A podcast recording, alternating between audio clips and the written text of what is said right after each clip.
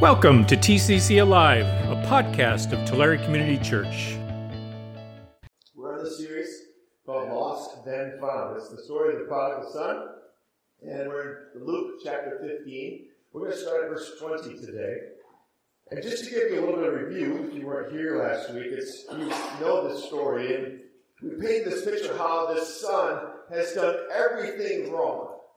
I mean, Jesus paints this picture of somebody who just breaks all the social etiquette, all of the all of the uh, sins that he gets engaged in, all of these things. This is a character that you just wouldn't put any type of faith or trust in. He's like the worst son ever.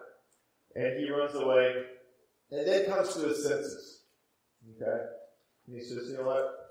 My father's hired hands have it ten times better than I do. Why don't I just go back and say, make me one of your hired hands? And so that's where we are at the, the point of the story. And we said, as he's kind of looking back home, he must have along the way thought, I don't even know if my dad's going to hire me as one of his servants. Because he just had this view of his father, that his father maybe wasn't gracious and, and, and maybe he, he wouldn't accept him. And he had all kinds of shame and other things that had created a barrier. And maybe he stopped along the way and says, you know, I'm just going to get a job here. I'm not going to go back home. There's too much, too much guilt, too much shame, too many things that I think there's no way I could ask my father for forgiveness. But in his mind, he's turning this corner. And that's usually the first step. In our mind, we turn this corner and say, I can't keep running this way. I can't keep doing it. I know this is not good.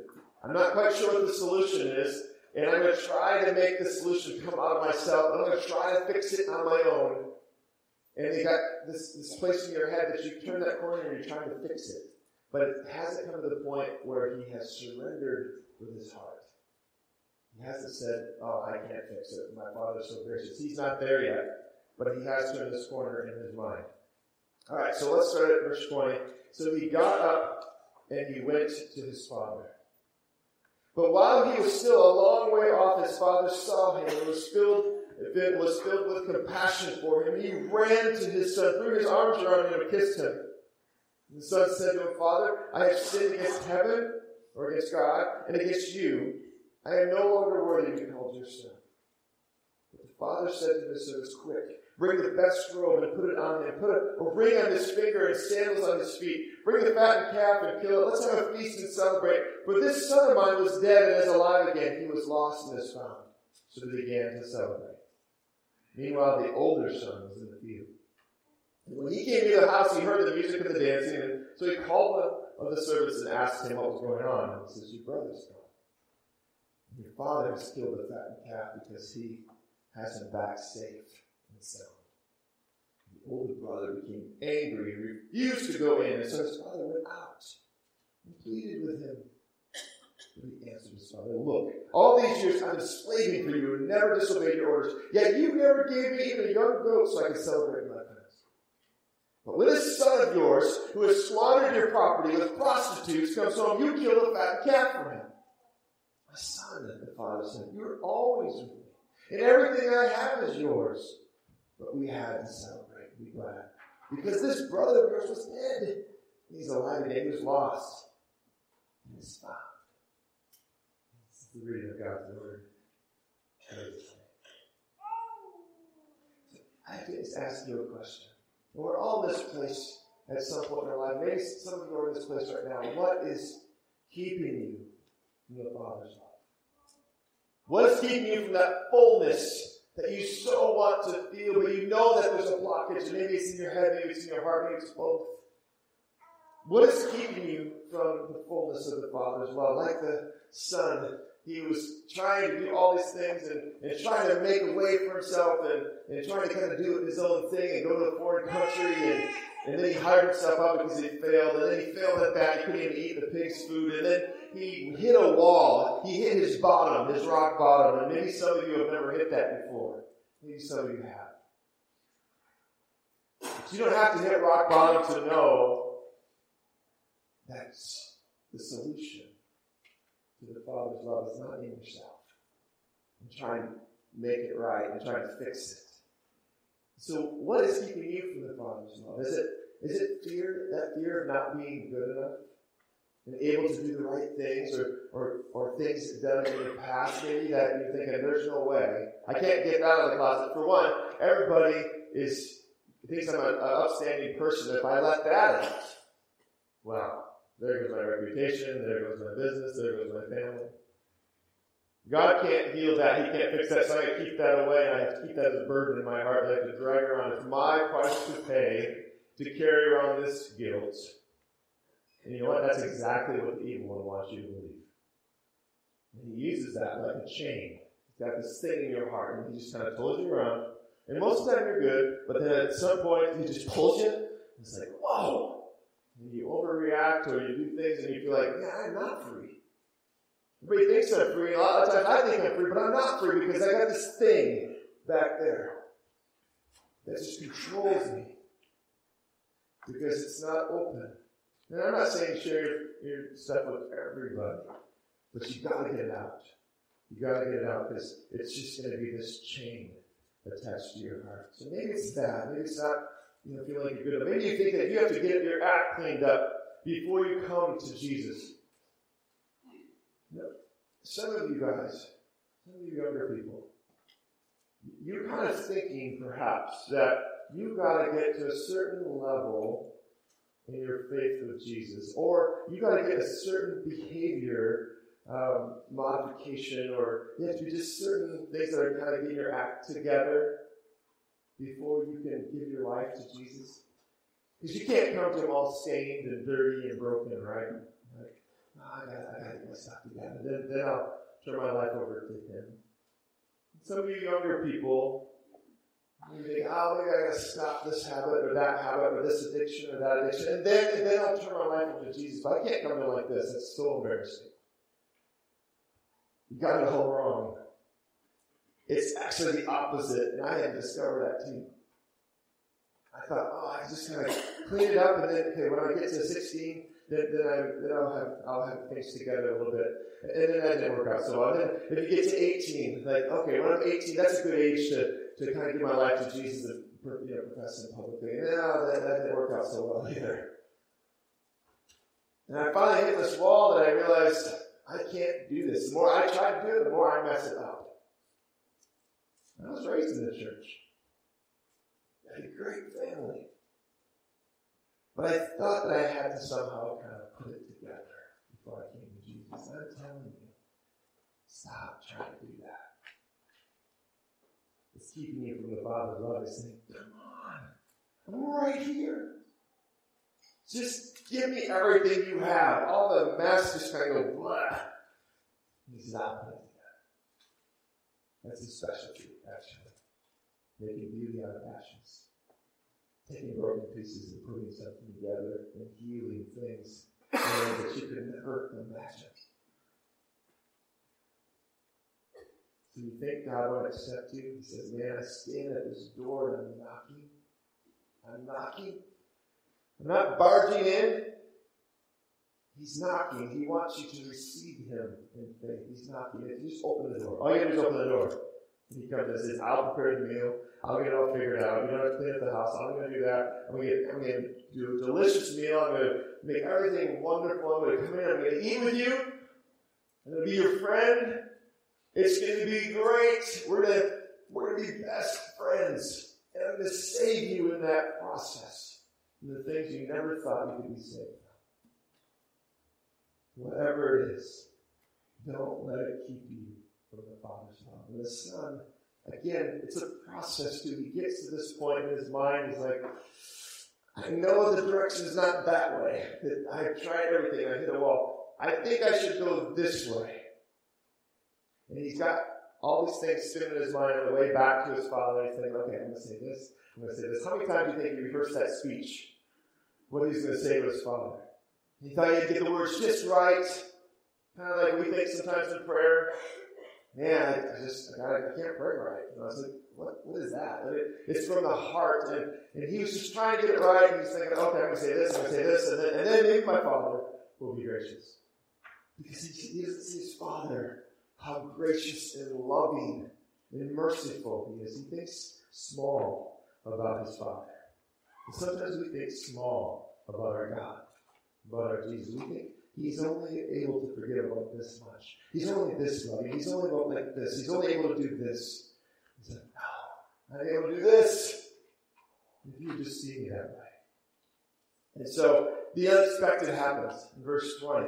And when he was a long way off, and isn't that good news for us? That when we're a long way off, God is looking, He's waiting, He's watching. He's like, here he comes. Here she comes. I see her silhouette. I, I see the gait of her walking. She's coming. She's coming home. And this thing that happens is so unexpected. He's watching. He's waiting. He's ready to pursue. The father again knows that his son would and had failed. He knows that. He knows that about us too, that, that we're going to fail. We have all fallen short of the glory of God. He knows this. It's not a surprise to him. He knew his son's place was by his side as well. But the son didn't know that yet. And so he ran to his son. Now, this is something when the Pharisees are listening to the story. Again, we got about three people listening to the story, three kinds of people. We have the Pharisees, we have the tax collectors and the sinners, and then we have the, the disciples. People that have been around Jesus and, and, and know him, but now he's, you know, sometimes like, gosh, I, I kind of understand what the Pharisees are saying, but I understand what tax collectors and sinners are saying too, because we don't fit in any category. But when the Pharisees hear that, that this father runs in the story, they're like, okay, this guy, we totally don't respect him. We told it because he gave his part of the inheritance to his son and allowed that and then, then just crack down on his son. And then he runs to that same son who disrespected him, dishonored him, smeared the family name in the dirt, squandered things. Now this is running. And to run, a Jewish man would have to pick up his robes. To run, it'd be undignified. You see your thighs. I mean, you know, we guys, you know, we shouldn't show our thighs anyway, right? So that's why we have longer shorts. But there was a day that there were short shorts, you know, kind of undignified, you know. But this is the father. He's pulling them up. And he's running. And he doesn't care who sees what. He doesn't care about his reputation. He doesn't care about his dignity. He sets it aside so that he can go to his son. That's all that he's caring about. Didn't Jesus do that for us too? Did he? Philippians it says that he humbled himself. He became the appearance of a man and he offered himself to death. Even death on the cross, even the most humiliating death of being on the cross naked. We don't see that usually. It's probably a good thing with, you know, we got the children and everything. But this is how undignified it was. They would crucify people naked. The shame, and the scorn of that, Jesus, he he reversed that. He said, he scorned the shame of the cross. He didn't let shame get the best of him. He says, I don't care about my reputation. I don't care about my dignity. I'm going to lay that down and be broken in the midst of everybody because I love my children. And I will do whatever I can for them. Undignified. The father runs to his son. It's a beautiful picture. He's vulnerable, sets aside his reputation, he risks. God is waiting for us to return to him the same way. We can expect him. We can expect him that he's going to be running to us because he's so good. And then here's what happens in verse 21. The son, again, a speech that he's rehearsed, and he, he starts to get it out. He meets his father. He tries to get the first word in. He says, Father, I have sinned against heaven and against you. I'm no longer worthy to be called your son. I'm no longer worthy. I'm a worm. Right? He thinks that if he just thinks about himself in the lowest possible way, that somehow he'll ingratiate himself to his Father's mercy. But something different is happening here in his heart. And it happens when the Father responds to him. The Father, again, doesn't let the Son fix it. He's like, wait, no, wait, wait, wait. Just stop right there. And the Son's probably thinking, oh, great. I'm not even going to be able to do my speech. He's just going to send me away. But he probably doesn't think that he saw the Father running to him. Maybe running to chase him away. I don't know. But he's like, stop right there, the Father. He doesn't let the Son fix it. We're going to see this in a moment, his response. But it, the Father saves us to serve. We don't, we don't serve to get saved. And he's trying to teach this to his son, and, and his son is trying to teach that to us too. And he says, quick. Quick. He doesn't say, well, let's talk about this. Let's talk about this, what we're going to do with you now. You know, I mean, that would have been appropriate, right? Okay, let's let's list off what you've done. Okay, you, you wish I was dead and you asked for my inheritance early, and then you and you cashed it in, and, and then you went to a foreign country with my name and smeared my name, and then you squandered everything that I worked for to give to you. You squandered it on wild living, on prostitutes, and who knows what else. And then you hired yourself out to a foreign a foreigner, and then you worked in a pig pen, and then you even wished that you ate that food, but you failed at that too. And then you hit your wall, and then you dare actually come back. Oh, we don't see the Father listing all those things and having this argument or this discussion. We just see the Father say, Quick! Quick, bring the best robe. Quick, Put a ring on his finger, quick. Put sandals on his feet, quick. Let's kill fattened calf. Now let's look at those things just for a second what those things represent. Whose robe would have been the best robe? It would have been the father's robe. He says, quick, go get my robe. The best one, made of the best silk, the best materials, and put it on him. Whoa. And then, then the ring, what would the ring have represented? Yeah. Well, what did they do like when they sent letters and stuff, and when they they sealed it, and then people would recognize that as, as, a, as a family crest or a family seal? Okay, that, that gave authority. That that letter came from this family, represented, and only certain people in the family would, would have those those seals to say we represent the the family with authority. That this came from our family. So he says, put that on his finger. Give him authority. Give him dignity, my robe, give him authority. And then what about the sandals? What's, what's the deal with that?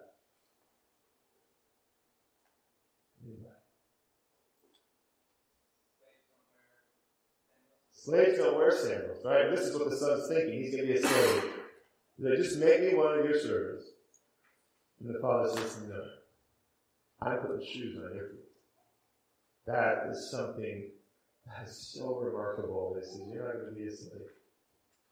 In your way of fixing things, you think that you can just kind of be self-loathing, self-hating, and then just say, I'm just not worthy, and just kind of go through life like. He says, no. I, I have created you for more than this, to be my son, to put you at the place of authority, to give you dignity, to not be a slave, but to be free, to be able to run the shoes on your feet, and free. It's a beautiful sign. Awesome thing. It doesn't matter what you do. God is waiting to celebrate your renewal. And he refuses to accept renewal on our meager terms and is adamant that we're to be called sons and daughters on his terms and not slaves. It's an amazing thing. And the Father invites everybody to celebrate. Verse 23 and 24, he invites everybody. He's like, let's kill this fat calf. Usually that was reserved for really special events like a wedding or something like that, or a coming of age ceremony. And here, he says, kill that calf. That really special meat that we have. And invite everybody, because everybody needs to know this story. This story of transformation, the story of lost and then found. Invite everybody. This isn't some secret we're going to keep in our family. Like, oh, yeah, did you hear about that prodigal guy? And the father kind of let him come in? Yeah, isn't that scandalous? It's not that at all. It's like, yeah, he was lost. That's part of his story. And, and now he's found. That's a bigger part of the story. And yes, the father was without his son for a while, but now the father has his son. And the father responded so graciously. What a cool story. And everybody needs to hear it. It's not a private thing. It's not a thing that you work out from behind the scenes. It's something that was very public. James says, confess your sins to one another, and you will be set free. It's very public. Everybody's invited to the party. Everyone was celebrating this great thing. Now, the tax collectors and the sinners that are listening to this story are saying, Whoa, this is cool. This is really great. That means we have a chance. About that. We have a God like that that could forgive us too, even though society tells us we're over there, we just stay over there. And we don't deserve to be anywhere else. The Father in this story is saying something different. Is God saying something different to us too? Through Jesus? What a story of hope if you're in that position. But if you're in the position of the Pharisees who have kind of earned their way in their mind and saying, yeah, that is that is not cool. Here we've worked all this time. This is where we get to the older son. But they are seeing this totally different, aren't they? They're not seeing this party as a good thing. They're saying, wait we worked like crazy, and this is how you're going to treat this person who didn't do anything except waste your money. So let's look at that in, in conclusion. He's in the field, okay? So he's, again, hardworking. He hears the celebration from the distance and asks what's going on. And when he finds out what they're celebrating, that his lost brother or the father's son, as he said, he doesn't even call him brother. He says, You're this son of yours. Doesn't even call him brother. Who's this outsider, the one who did all these things against our family, not just against you, Father, but against our family. Acted disgracefully, squandered everything, didn't work hard, and became desperate. That's the guy that's in my father's house right now that we're celebrating. That's the guy. Here's the thing. I mean, do we only enter a relationship with people when they have their act together? Does God do that? What is our tolerance level for messy people? What do you think God's tolerance level is? I can speak from experience in my life that he's had tremendous tolerance to with my. Do we think that we're more deserving than those people out there who have squandered things, who maybe in our measurements didn't work hard, didn't do this, didn't do that, didn't really deserve the things that maybe we did because we weren't covered. What do you think God thinks about? What should we think? I love this that the Father goes out. He goes out to the older son. He doesn't just stay inside and say, "Oh, too bad for him, too bad." Yeah, he's going to be that way. He's going to have that attitude. Too bad. He doesn't. He goes out he was out to the older son. He's having trouble with this. He's having real trouble with this, and we understand this. We can see this from a, a logical standpoint. We would have trouble with this too, sometimes we do. But the father goes to him as well. Goes out, out of the house to the son. He leaves the celebration. In some ways, you could say he, he leaves heaven and comes down to earth and starts dealing with this the tax collectors and sinners, and also the Pharisees and those who follow the law as the way of salvation. Jesus came for both. And he goes out of the house, out of the celebration, and goes to the older son. In this, we find this attitude that's pretty interesting with the older son. The older son reveals his, his motivation. And it's really not so much about love, but about obligation. All these days I've been slaving for you. I do this, so you owe me this. I live a good life, then you bless me, Father, with help, good things. Heaven. That's the deal. It makes sense, right? The older son, I've kept my end of the bargain. But you haven't kept yours, Father. You're not playing in my paradigm. You're not, you're not playing the way that I think it should be done with this son of yours. Doesn't make sense. You didn't even give me something to celebrate with my friends. The question is, did he ever ask? Or did he see the father as someone who's just hard and wanted to work and, and didn't want him to enjoy life? Did he realize that he didn't even have to ask? That it belonged to him? The father said, Everything I have belongs to you. You have all authority on heaven and on earth has been given to you, Jesus says. Now go and make disciples. And sometimes we wring our hands and say, ah, I just gotta pray about it. I don't know if I should do that I can't do that. You have been given all authority. This older son didn't realize that he didn't have to ask. He had it already. And he could have just celebrated with his friends. Everything that the father had was his. There wasn't grace and freedom in his life. And then he blames his father for the lack of celebration he didn't allow in his own life.